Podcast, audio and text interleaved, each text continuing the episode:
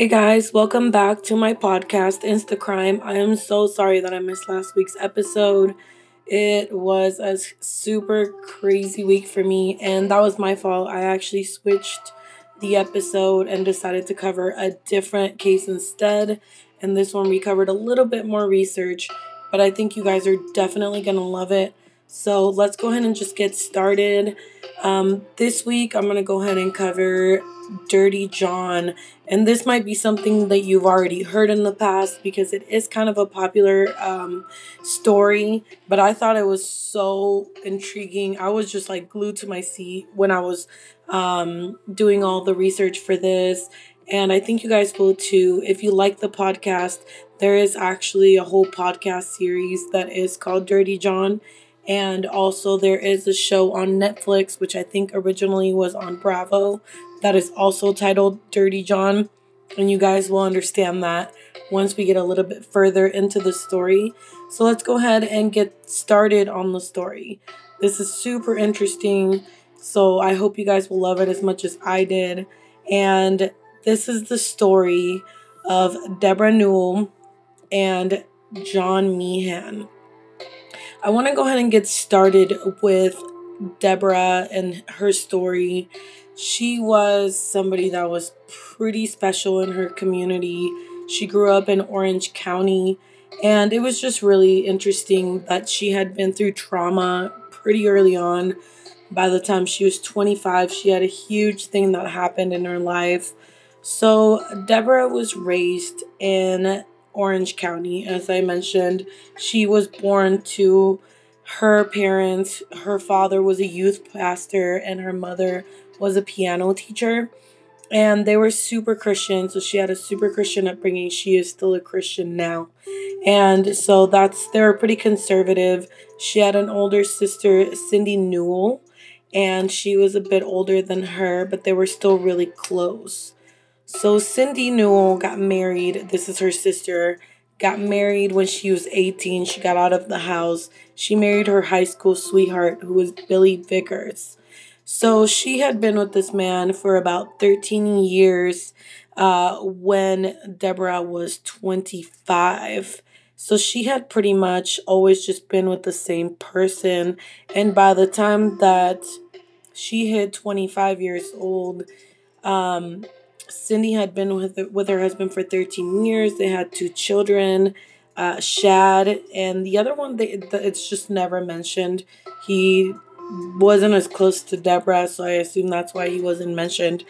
But basically, her sister was tired of being married to her husband, Billy, who was her high school sweetheart. He wouldn't let her do anything alone, he wouldn't let her wear um, like bikinis at the beach. So she was just, he was really overprotective, really jealous of her, and she was just over it. So she decided to go ahead and actually divorce him. And so in 1984. I want to say it was March 8th of 1984. Yes, that's it. She decided to marry, to divorce her husband the, the day before. She had rented a new place, so they were in the process of getting divorced. And on March 8th, 1984, her and her husband actually got in this huge argument in their kitchen, and he actually shot her at point blank range in the back of the head, like pretty much executioner style. And she pretty much died instantly. Now, her husband, Billy, he actually went ahead and shot himself in the stomach as well after that. And then he proceeded to call 911. So, you know, I, I don't know that he really wanted to die because why are you calling 911? But anyway, he calls 911. They get there, she's already dead. They can't bring her back. So she dies, and her husband is immediately arrested for the murder of his wife, who is Cindy Newell, and their two children were there as well. They didn't witness it, but they were in the house. Now, what happens after that is he is arrested for the murder of Cindy, and he is put on trial a few months later for, you know, murder in the first degree. He shot her point blank range. So he shoots her point blank range. So she he's obviously being convicted with first degree murder.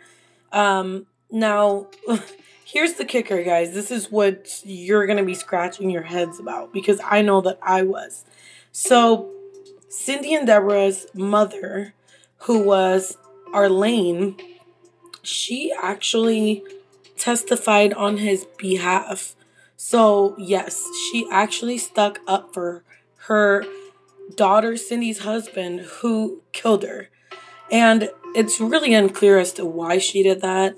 Some people think she had a thing for him. Some people thought that she just felt bad for him. She pretty much said that she was a Christian and was just all about forgiveness. So, judge for yourselves. I find it a little strange.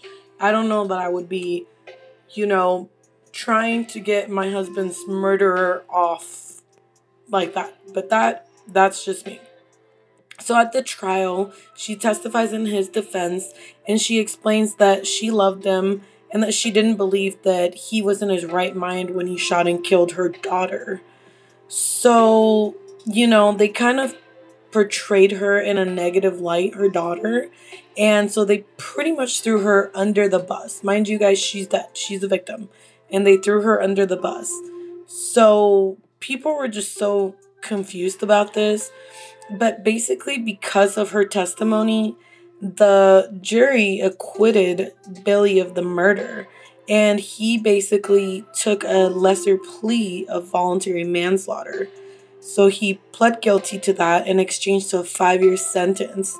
So he was actually released in 1986. Mind you, the murder took place on March 8th of 1984. So, I mean, he did like really minimal time for this crime. It's really, really crazy. And it, it's known that it was instrumental that his mother in law basically stuck up for him. So, you know, he gets off, and after Cindy's death, you know, of course, it had a huge impact on her sister, Deborah, who this is that's what the story is about. So, Deborah was super jumpy after that. She was a very nervous person she hated handguns, she hated weapons. Um, people had actually told her later on that she should carry a weapon, and she just refused to. She just hated firearms, and she would just refuse to do that.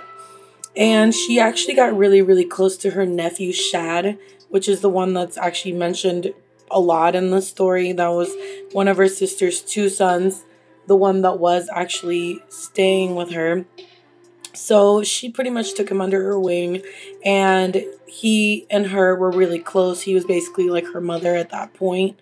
And so, you know, her her mother continued to be really close to Billy after he got released and still saw him and still spoke to him.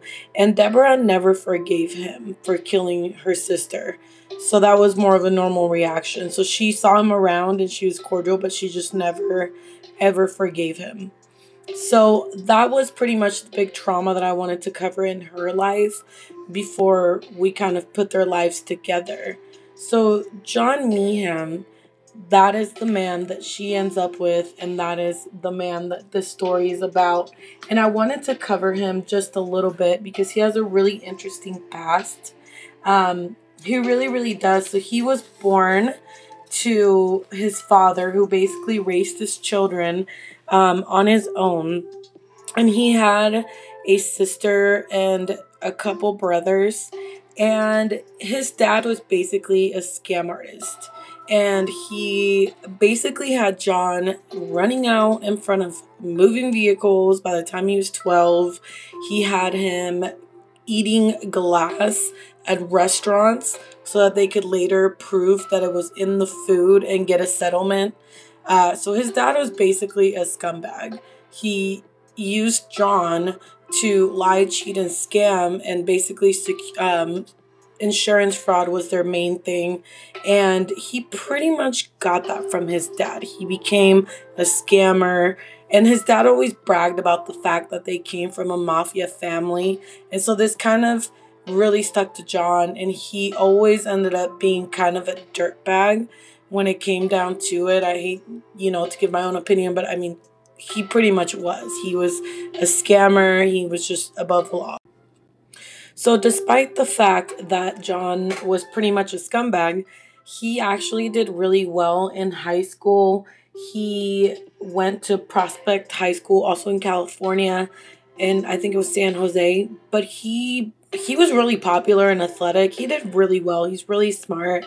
So he did really well on the side of the fact that he was committing all these scams for his father with his father. And so he actually kind of got a little bit of special treatment from his father. And actually, just a quick correction, he was raised with two sisters, which are Karen and Donna Meehan. But he was the only boy, so his father actually showed him special treatment, but at the same time, made him run in front of moving vehicles where he broke a leg or something like that. So after high school, he actually goes on and goes to the University of Arizona, which is where he actually earned a Bachelor of Arts degree. And then after that, he went to the University of Dayton School of Law. And while he was there, he actually met his wife, or his soon to be wife. He hadn't married her yet. But at the University of Dayton, before he met his wife, he actually earned the nickname Dirty John. And actually, some of his friends called him Filthy John. Now, he actually earned this nickname because of his ability to lure women. So it was said that he could basically get any woman to do pretty much anything for him. So, you know, he was suave. He was already into scamming people. I guess he, could, he was a good, you know, bullshitter. So he could do that. So he meets his wife, Tonia Sells, and she was a good girl. She actually went to school for nursing and then she got a degree in anesthesia. So she wasn't an anesthesiologist, but she was able to give anesthesia, and it is still a pretty well paying job. So, you know, he was really into that, and she actually married him at Joseph Catholic Church of Dayton of Ohio. And she was 25 and he was 31. But she actually believed that he was 26. So already started on a lie. Now, at the wedding, none of John's family attended the wedding. And he had a good excuse for that. And you will see in the story that John is just full of shit. Like he literally, but he's suave, so he has a good excuse for everything, and you believe it. So the reason that he told her that his family didn't attend was because they were addicts, and so he didn't want them to ruin the wedding. When really, you know, he didn't want them telling his wife his real age or, you know, pretty much what a scumbag was. So the couple actually ended up having two daughters and Tonia was so nice, she actually ended up putting him through nursing school, and he also got the same anesthesia degree. So he was able to do that. But, you know, that that didn't go too far. I mean, they were married for 10 years, but, you know, in the grand scheme of things, 10 years for a marriage, not that far. So, after 10 years of marriage, John told Tanya that he wanted a divorce. So she goes and tracks down his mother, Dolores, and he had never allowed her to contact his mother. So, you know, I'm sure he gave her a good excuse for that. I I don't know that I would go along with that, but you know, love, I guess. But so she she tracks down his mother, Dolores, and she, Dolores actually revealed that John lied about his birthday and his full name, and that he also had drug charges in California. So Tonia goes ahead and starts searching the home and she actually ends up finding John's hidden supply of surgical anesthetic drugs. So he had absolutely no reason to have these because he was giving people anesthesia and you know when it comes down to it it did turn out that he was actually like microdosing his patients. So patients that were like having surgery like having real procedures he was stealing their anesthesia and using it for himself and giving them saline which guys it is so dangerous they can literally stroke out from the pain so So, just to give you an idea of who we're dealing with here. Um, so, anyway, his wife actually finds the drugs in the house. She finds syringes, little vials, and she actually informs the police. And they began an investigation on, on John in September of 2000. Now, there was another investigation that started on January of 2002. And Dennis Luken was an investigator for the Warren County Sheriff's Office in Ohio. And he actually began looking into John after hospital workers had been reporting seeing him bring a gun into the operating room. And they actually also saw him steal Demerol. And he should have been administering that to patients. So John was just described as being devious, dangerous, and deceptive. And so they were pretty much after him. He had one thing going in 2000. You know, before that was done, he had something else going in 2002. And in April of 2002, John is actually stripped of his license to work as a nurse anesthetist. Anesthetist? Anesthetist? I think that's what it's called. Um, so, long story short, he was stripped of his right to continue to do his job.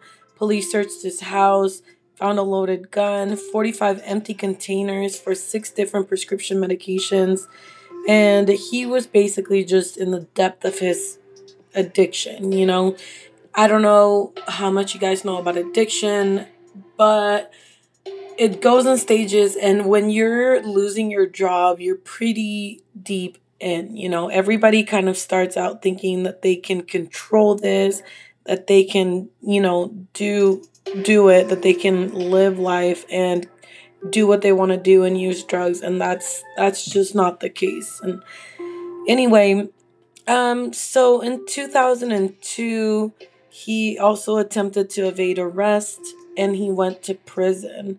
So they go get John and he fled. I think the story goes that, and I, I'm not sure if this is true. I, I read it. And long story short, they grabbed John. They found him pretty much unconscious. So he had pled guilty to felony drug theft.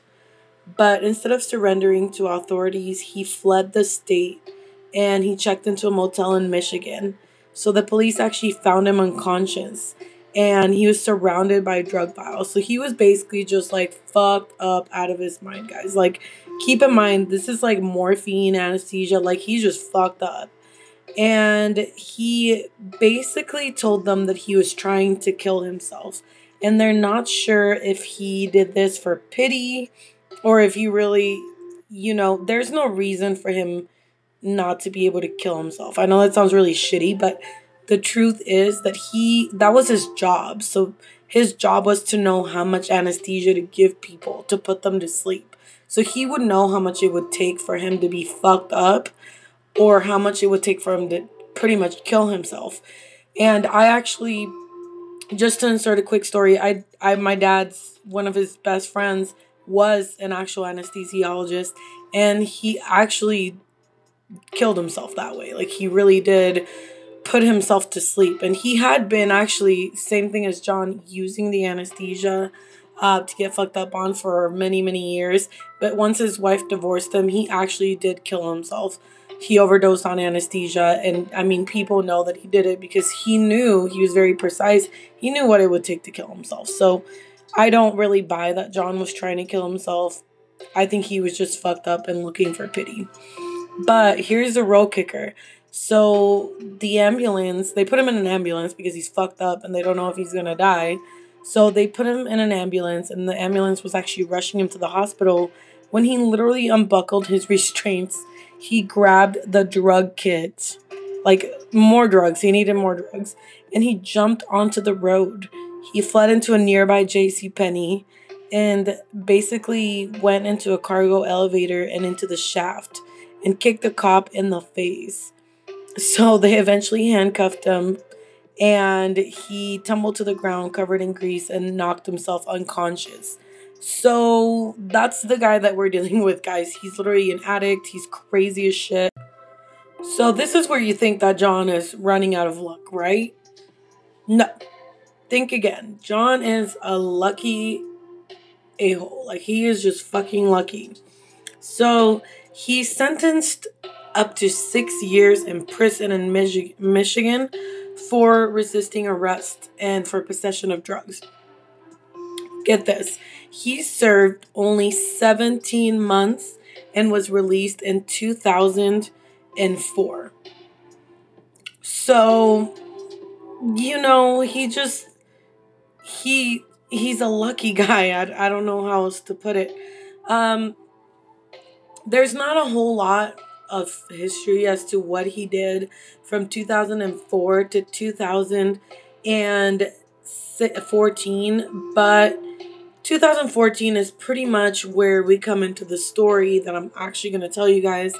I know that was so long for background, but I don't think that we would have quite grasped the entire story if I hadn't covered the background.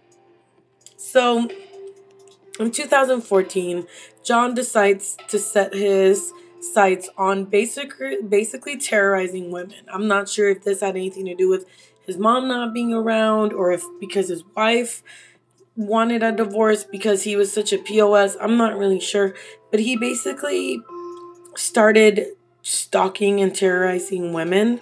He pled guilty to stalking a Laguna Beach woman woman who he met in a hospital when she was recovering from brain surgery. So he introduced himself as an anesthesiologist and they dated for a while until she became uncomfortable with his suggestions. Um, he was just a creepy, creepy guy. And she pretty much became really uncomfortable. But here's the thing he wasn't just a creep, he was out for money. So she was uncomfortable because he was trying to get her to transfer money into his bank account. And she was, he was telling her that it was so that she could hide it from her estranged husband. And when she ended their relationship, he sent her threatening messages and intimate photos of her to her family. So he's just a real creep. I know he also was known to terrorize his ex wife. I mean, mind you guys, he left her because he wanted to chase other women with money. Basically, he wanted to be like a sugar baby. And he had lost his job, so he started finding women that had money to take care of him. So after he left his wife, he still terrorized her. Like he threatened her life. He he was just just crazy. So in October of 2014, John was released from prison. He was actually released on October 8th after serving time for violating a restraining order. So basically, he didn't give a shit about restraining orders. He was known to stalk people and he just didn't care. So he was released on October 8th of 2014 from prison and exactly 2 days later he met interior designer Deborah Newell on an over 50s dating site. So, you got it. This is Deborah, the one that we were talking about at the beginning of the story. She is absolutely loaded, guys. She was actually known uh, for her sense of style. She always wore Gucci, Dior, Dolce and Gabbana. Like she wore, she was just loaded. She would wear designers. She had Chanel purses. She had Botox, blonde, fake, fake blonde hair. Like she was just, she looked like money. So he met her on a 50s dating site because she had stated that even though she had all the money in the world and she had her family, you know, she had her daughters, her son, she didn't have love. Mind you, Deborah actually was not as lucky in love as she was with money. She had been married four times by the time that she met John. She had been married and divorced four times and had four kids three girls, one boy. So she's getting tired. She's getting lonely. She meets John and they actually went out on a date. They went to a restaurant in Irvine, California, and he told her that he was an anesthesiologist in Iraq and served a year with uh, with Doctors Without Borders. So she said that he. So she is just so happy that she found somebody that is on, you know, that is just exactly what she wanted. She literally said he had everything on my checklist, everything I was looking for. He was a doctor, he had been successful at helping people, he had traveled, and he had a family. He'd been to Iraq, Doctors Without Borders. That really impressed her. Um, so, anyway, their relationship actually developed really quickly. She said she was swept off her feet because he knew everything. He knew exactly what to say and when to say it. Everything was just so calculated after she looked back on it. But she was so head over heels over him that she was willing to overlook some of his strange quirks. One of those that I think I would definitely wonder about this is that she he wore scrubs everywhere. And they weren't just like nice scrubs. They were like dirty scrubs. And he wore them everywhere. Like if she invited him to fancy dinners dinners with the family work dinners he freaking wore scrubs. So he always looked just really unkempt which i'm sorry i've worked with doctors. Doctors are super clean. They have the cleanest hands on earth. You know they're literally operating and touching people. Like you can't have dirty hands. And that was one thing is that he had really like dirty hands dirty nails and that's just not a doctor thing. So she definitely looked over that. He always said that he had no money because his income went to his children. And i i don't know if you're a doctor i think you should probably be able to at least support yourself um, but he basically said he had no money because all his income went to his children but her daughters were not as smitten with him. Like her daughters just called his bluff. And Deborah's oldest daughter, Jacqueline, actually said, I told my mother that she'd better get this creep out of the house. I don't plan on living with him. So she had two daughters that are more in the picture because they were younger. So she, there's Jacqueline, and I love Jacqueline. She's such a firecracker. She reminds me of me. And then there was Tara, and she was the youngest, and she was just so sweet. She just she was just a sweetheart. Um, but Jacqueline was a more outspoken one, and Jacqueline was the one that actually lived with Deborah. They had a penthouse, a really beautiful penthouse, um, in California, in um, Laguna Beach and so they they had a really nice penthouse and Jacqueline pretty much just lived with her mother and the first time that she met John, she didn't like him. She thought he was dirty. She actually, I think she said that he, she thought that he looked like a homeless person. I don't know. But Tara was actually away at college and she lived with her boyfriend. So she was a little bit less vocal, even though she was still uncomfortable with John. So you know, things are moving quickly. So she meets him in October and November, mind you, is just a month later, four weeks. So things are just moving quickly. Uh, tension started to rise with the Newells because Deborah and John moved in together. So it's been, you know, three, four weeks they're moving in together. Jacqueline and John didn't get along. So John pretty much pitched Deborah and was like, you know what? She's uncomfortable. I'm uncomfortable. We should get our own place. So Deborah gets them a little house in Balboa Island in Newport Beach, which is prime real estate, guys. And the house was actually in Deborah's name alone because John didn't want his name on the lease. And she paid for it all in cash for like the first year's rent or something like that. It was still in her name, but you know, he he was living large with her. And everything just came to a head the day before Thanksgiving when Tara, so the youngest daughter, the sweeter one that had not been as outspoken, she discovered that they were living together and she confronted her mom. And she also found John's nursing certificate. Mind you, John had been telling them that he was a doctor, an anesthesiologist. So, you know, why do you have your RN, John? So she actually found this. And so she coupled that with everything that was going on. And John became a whole new person. He instantly transformed with rape. So he accused Tara of snooping through his stuff, which, okay, she was snooping through his stuff. But mind you, that's her mother's house. He's a creep.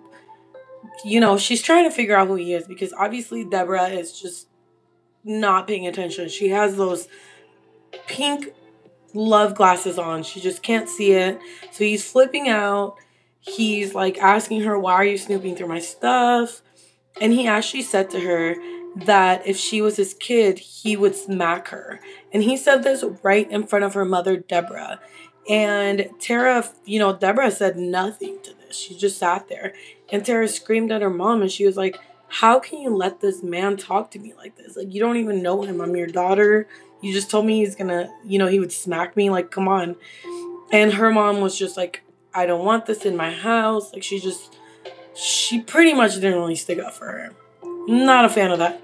But Terra eventually left. She was super shaken. She was just sick about it. Um, she basically felt like her mom was choosing John over her. And in a sense, she pretty much was. So she met John in October. In November, they moved in, got their own place. Jacqueline stayed at the old penthouse. There was still like five or six months left on the lease. So Deborah was like, hey, you can stay here, which she probably just felt guilty because, you know, come on, Deborah. But anyway, in December, Deborah pretty much tells John, Hey, I'm gonna go on a work trip. I'm gonna go to Las Vegas. And John kind of like hints that he wants to go. So she invites him. You know, she's again head over heels for him. You know, who doesn't want to go on a nice vacation to Vegas with your significant other? So she invites him. And what do people do in Vegas? That's right. So John and her are drinking. He gets her like literally so fucked up and then he suggests that they casually get married in Vegas. He tells her, I love you. I want to spend the rest of my life with you. Let's just do it. Let's just get married. And so, after less than two months of dating, while Deborah was on a business trip, they go to a courthouse and get married. There was no guest there. They also didn't tell her family that they were married for quite a while. So, they get married in December in March, Deborah discovers the truth about John. And this is pretty much when things get a little bit more interesting. So, I mentioned earlier Deborah's nephew, Shad. So, this is Cindy's son. Cindy is her sister that got murdered. So, she pretty much treated him like a son. So, Deborah's nephew, Shad, called her because, so up until this moment, Shad had met John and he actually kind of liked John. Like they were boys, they kind of got along. You know, they weren't best friends, but he was a little bit more accepting of him than her daughters. So he was a little bit more comfortable around him. He believed the whole Iraq story. So he was just a little bit more gullible and he was nicer to John. So John was nicer to him. So they they were kind of boys. They got along. But he Shad kind of slowly started catching on and he actually teamed up with Jacqueline and they got a private investigator and started looking into John's past. So, this private investigator uncovered many, many things, and Jacqueline actually had to sell one of her designer purses. She paid like three grand for this private investigator, and her and Shad pretty much just were seeing what was going on. They were following up on everything the private investigator was saying. So finally, Shad calls his aunt, Deborah, and raises his concerns about John. And he tells her that he has served time in jail and he lied about being an anesthesiologist. Like, basically, he's like, this guy is lying to you.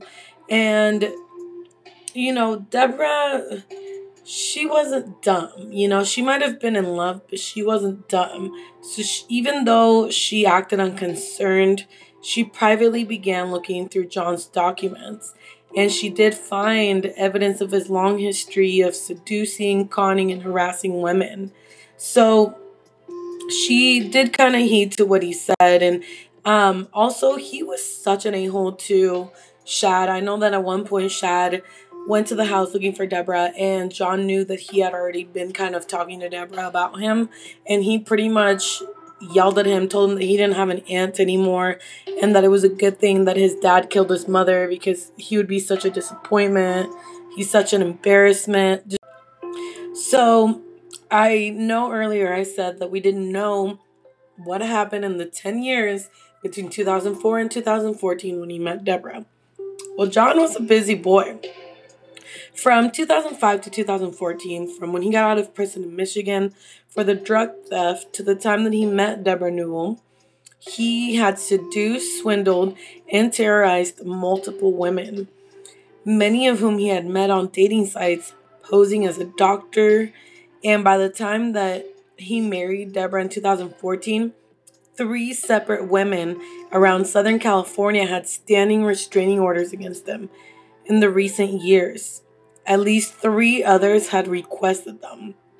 So Deborah actually found the records. He had all his court records put away in her house. So she actually looked for his stuff. She was a little bit suspicious. So she found that. She found all the court records. She also found printouts from websites on which women share information about dangerous men. And there were so many warnings about John.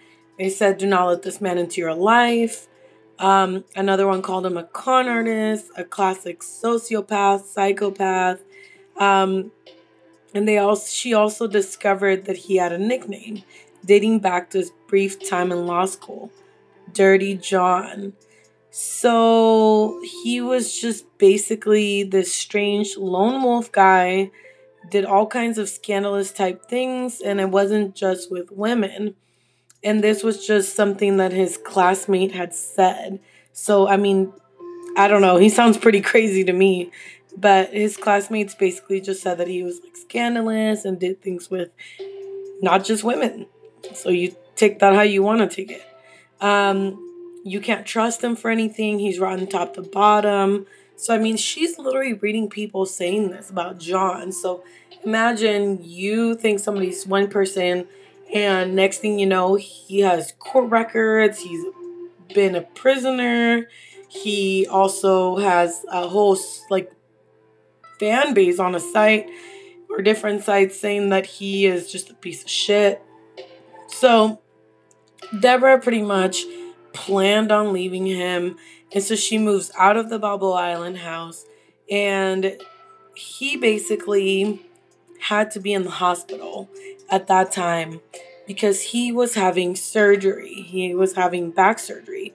So while he was out, she pretty much moved out. Like he was in the hospital and she just was like, peace out. I'm out of here.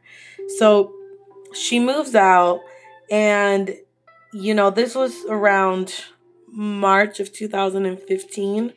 Um, I know there isn't like exact times from what I saw, but that was in March and she leaves him. He's in the hospital for back surgery and she's just like, adios. She you know, deuces out of there. And then in June 2015, she freaking reconciles with him. Mind you, her family pretty much knew everything at this point because when she left them, she uncovered everything, and her family had also uncovered everything with the private investigator. So she was looking through his stuff, and she had no clue that they had been, you know, following him and having a PI follow him. So they knew separately, and she knew separately, but when it came down to it, they all came together and figured out that he was a scumbag all around.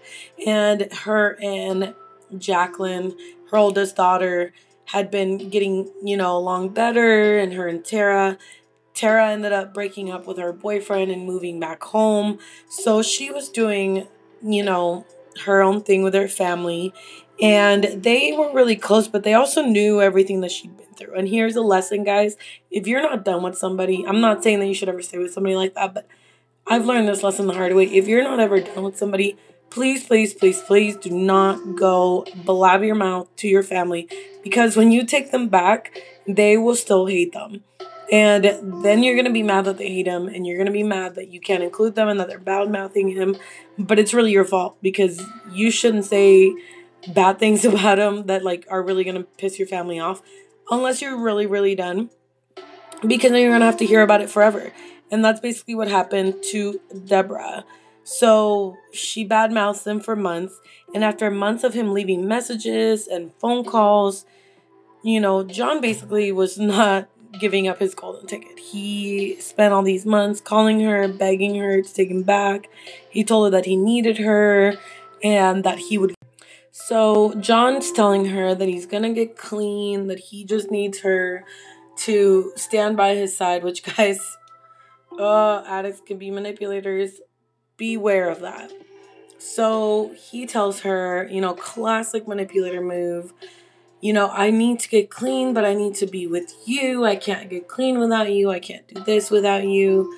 So, anyway, she is lonely. She's still without a man. She misses him. She loves him. I think she truly, truly loved him. And, you know, she she gives in to him. She really does. She gives in to him. He promises that her that he's gonna get clean. Well, of course, he blamed everything on his addiction. He's like, You're right. This is all true, but this is all because I was just an addict and I just I can't be responsible for all this stuff. I was just on drugs. And then also um, he told her that a lot of the women, it was, it was his ex wife trying to get back at him. So, sorry, sorry, guys. I don't have the Rona. I just always cough. Anyway, so he tells her that he basically is not responsible for any of this shit, and she buys it and she takes him back.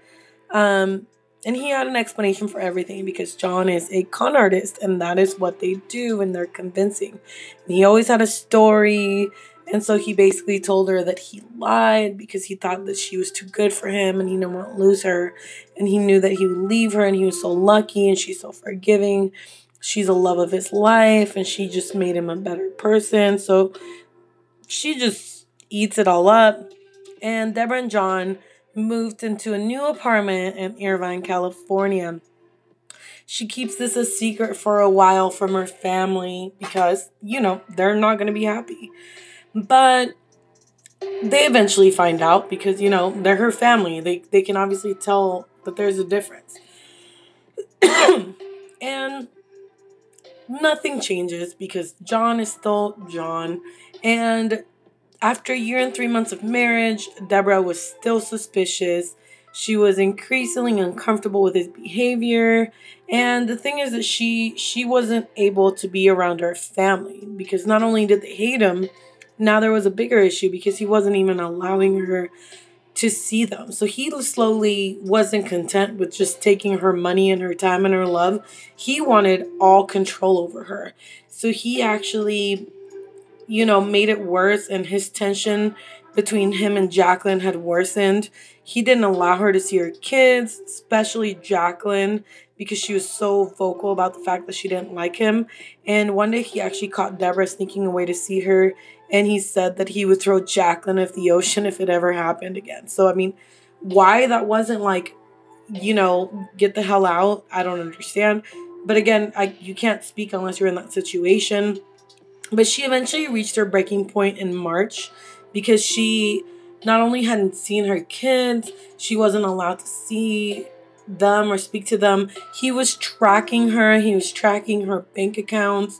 He um was like asking her why she bought this and why she took money out and why this and that and she's like, "John, it's my money." And he was like, "What's yours is mine. We're married, it's my money."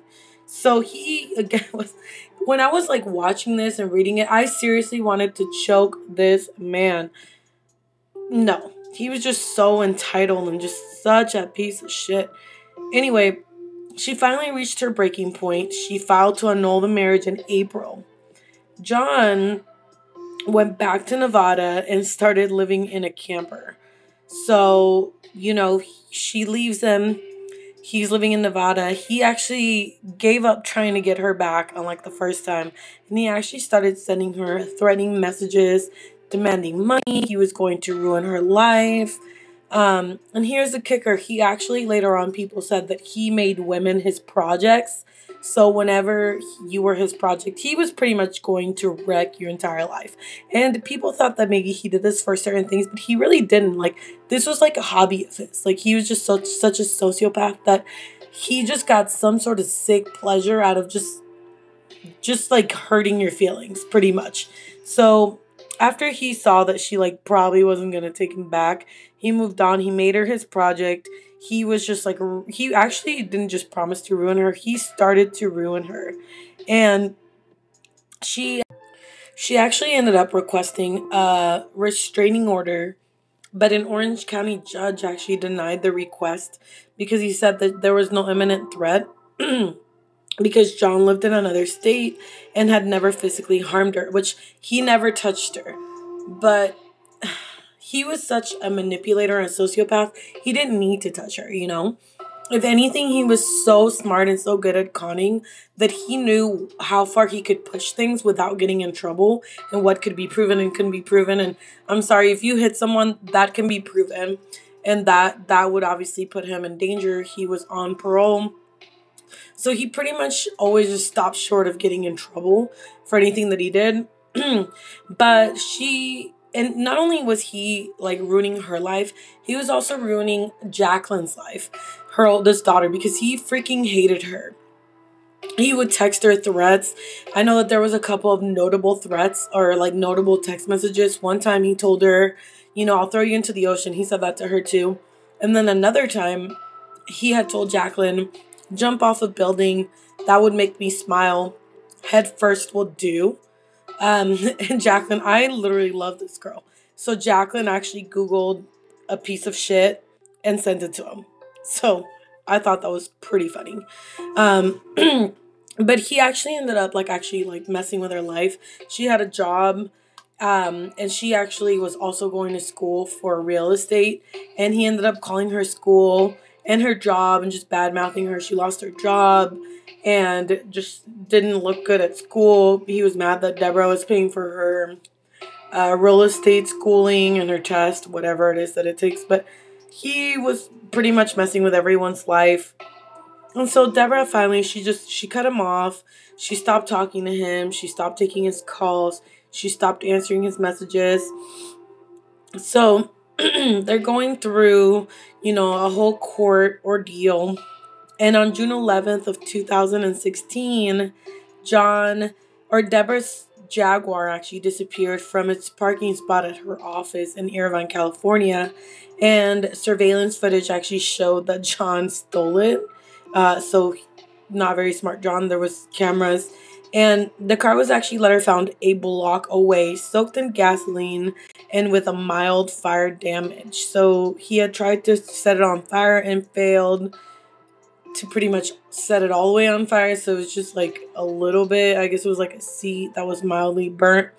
So they basically they brought him in about the car and he had this whole excuse of I didn't break into the car. You can't tell me I stole it because I have the keys. And he did. He had another set of keys. He actually always drove that car. That's the car that he always drove. So he had his own set of keys. And so he was just like, yeah, I didn't steal my own car. I borrowed it. I it's basically still my car. We're still married. She, we're supposed to be sharing it, but she doesn't always let me share it. So I just came and took it. I didn't want to interrupt her at work, so I just took it. And then somebody stole it and set it on fire. Which I mean, come on, guys, it's still bullshit. But long story short, there was really no proof of the video camera, so I don't think he was ever convicted of that. But things just kept escalating. There was still kind of something ongoing. Deborah had her own lawyers, and he had like a you know government lawyer and so they're going through different things and things just keep escalating so that was in june of 11th of 2016 and then a month later on august 20th of 2016 everything comes to a head and this is pretty much the craziest thing i this this story just does not get it, it's crazy. So Terra had an apartment by herself and Jacqueline the night before um had seen John and she was basically going to stay with Terra and she was outside with a friend in a car and she saw that John was sitting outside of the building so outside of Terra, her little sister's building. So she actually chased them. Her and her friend chased John, and they they eventually lost him. But they, she's crazy. She followed him in the car, and so she saw that he was. She thought he was driving like a dark Prius. So she pretty much goes and tells Terra, "Hey, you need to be on the lookout." John was outside the building. I followed him, but I lost So she tells Terra, her sister, I followed him, but I lost him. And she also tells her he's driving a dark sedan. I think it was a Prius.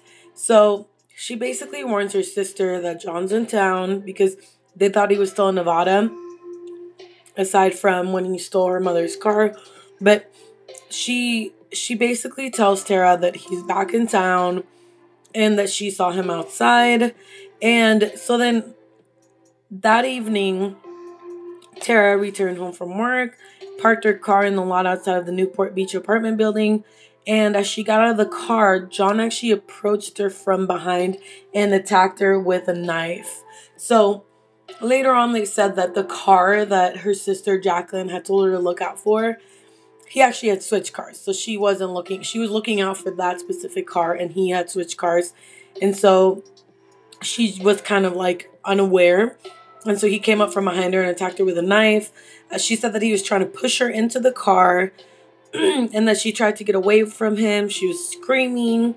And then this girl, I love her. She is just such a fighter.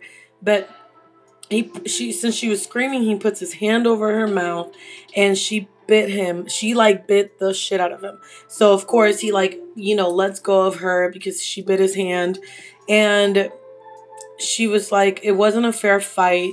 He was six two, she was five two, and even though he had lost weight over the weeks, he was still a lot larger than her.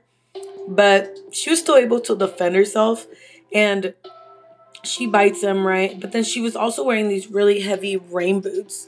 So she pretty much had really, really thick thread on those boots. And so that really, really helped her in the fight. And you're you're gonna hear why. But during the fight, she bites him, they end up on the ground, and she's actually kicking him. So she starts just wildly kicking him. She has these heavy rain boots on. And during the fight, she actually kicked the knife out of his hand. Um, he did manage, I think he like stabbed her arm once or something like that, but she like kicked the knife out of his hand and then he managed she managed to grab it and she actually stabbed him 13 times. And here is where it gets really crazy. So she actually later on said that the, what the way that she was able to beat him is she actually watched a lot of Walking Dead. And if you've ever seen that, you know, there's a lot of fight scenes in The Walking Dead, but she actually had stabbed him like 12 times on his back and like his body. But then she remembered that in Walking Dead, you have to get them in the head or they don't die. So she stabs him through his eye. Like she literally stabbed stabbed him through his eye into his brain. And that's pretty much where he just like went limp and just laid there. And she was just like, I just didn't want him to get back up. I didn't want him to try to hurt me again she said it's either him or me, which I guess is like the show's motto, is like you or me or whatever. I watched it. I'm not that big of a fan um, to where I know like their quotes, but it, it is a good show. but that's pretty much what saved her life. She literally credits the show for saving her life. She said that she pretty much took over, pretended she was on the show, stabbed him through the eye, and then a uh, like a 14 year old girl, her neighbor, had actually been watching the fight. She had ran down to help Terra. She wrapped Terra's wound in a beach towel, and other neighbors came down, called 911. Terra actually called her mother, and she was like, I'm really, really sorry, mom. I think I killed your husband. And, you know, Deborah was just like beside herself and ran to her car, drove to the scene. But John actually wasn't even dead yet. Paramedics administered CPR and his pulse returned, so they kept him alive. But on August 24th, so just four days later, he died at the hospital at the age of 57. This was four days after his fight with Terra, and he was declared brain dead. So they actually asked Deborah, his wife, to, to make the decision, and she just said, I don't want this decision over him. I barely even knew him. So they asked his next of kin, which was his sister, um, his sister Karen. Now, keep in mind he did not have a good relationship with his sisters. He treated them like garbage. Like he pretty much just treated women like garbage. So he treated them like garbage. They weren't close. They hadn't seen him in many many years. They didn't want to see him. So when it was up to Deborah or uh, Karen to make this decision she said take him off. So, you know, she didn't hesitate. She was just like, it's fine, take him off life support. They actually wanted to use his organs to donate, to no- donate the organs, but when they got in there, they realized that all of his organs were pretty much shot from all the years of, you know, heavy drug use. He his organs were pretty much like unusable. They were just rotting inside. So he was cremated and there was no memorial service, no funeral. He was just cremated and you know there was people that were just hated him. It's really sad at the end of his life. No one cared for him. No one liked him. Even his own sister was like, "Yeah, I don't really care. You can take him off." Like she just was really, you know, indifferent to it. And he pretty much just, you know, he died alone. He treated people like crap and they no one loved him. Nobody cared about him and that was pretty much the end of the story. I mean, I think it's such a inspiring story as far as like Terra just being such a bad bee and she pretty much just took it upon herself to take out this man that had been terrorizing her mother and her family. Mind you, of course, he came to her, but at the same time, it's funny because I think my theory is that he picked Terra because she was the younger one, the smallest one. I mean, she was like a little girl. And she was, you know, by the time that he like came to her and everything, like she probably was like the less threatening one. Deborah was, you know, he knew that she knew some self defense. Jacqueline was crazy. she had followed him, so I could see why he would have picked Terra, but Terra ended up the one killing him. And Shad, her cousin, Deborah's nephew actually gave an interview and he said, out of all the people in the world, Terra would be the last person that I would ever think would take John to hell. And, you know, that's crazy to me. But I think it's such a cool story. I know that, like, it sounds really morbid and everything, and it's weird that I'm, like, so fascinated by it. But it's just such a thing where it's like, it's like, you the whole time you're scratching your head as to like how can you do this oh my god how can you let him talk to your child like that how can you you know this or that or i wouldn't do that but at the same time we've all been there like not not quite to that extent but like we've all probably been with a guy that had your like wrapped around his finger that you didn't see all the red flags because you were so in love with them and then later on you're like oh wow what he was you know, crazy. He was a sociopath. He was a liar. He was a cheater. And, you know, you don't see it until you're outside of the situation. And now Deborah is happy and healthy. And she, you know, her daughter, Terra, did many years of counseling. You know, it's been like six years now. And she did many years of counseling and she's doing better. And, you know, the whole family's doing better. And it's just, you always think like it wouldn't happen to me. And like this woman was like, you know, normal woman. She was actually, she had money, she had everything that she wanted in the world, and she still got wrapped up in the situation. And then also, it, it makes me think like, how many people are there out there like this that you don't know? Because she had no clue that John was like the person that he was. And look at all the stuff that ended up happening. And again, that's like to another magnitude. But think about it, guys. Like, how how many people have you met that you thought were good people and then they ended up being like crazy or something? They ended up doing things to you. I know I've been in that situation with a roommate where I thought she was awesome and then she ended up being crazy and just psycho. So, you know, in the end, you never know who people are. Be careful, stay safe. You know, don't trust people, don't be too trusting. People always think that I'm like, paranoid, but I'm I'm just I don't trust anybody until I get to know them. I always look around my surroundings. I always watch over my back. I don't trust a soul unless I they have given me a reason to trust them. Just be careful. Do not let people manipulate you. Do not let people use you. Just keep your eyes out. Look for those red flags because this can happen to men too. I mean, usually it's the other way around where it's like a sugar baby and like this rich man and you know the black widows like guys this really happens and it's way more common than people think especially when it comes to like life insurance and things like that so anyway sorry i went on a rant. I just thought that this was really interesting really cool. I hope you guys really like this uh, podcast and you like this episode. I'm sorry again for last week. I kind of had a busy week but thank you for tuning in again. I hope you have a great week. Catch you on the flip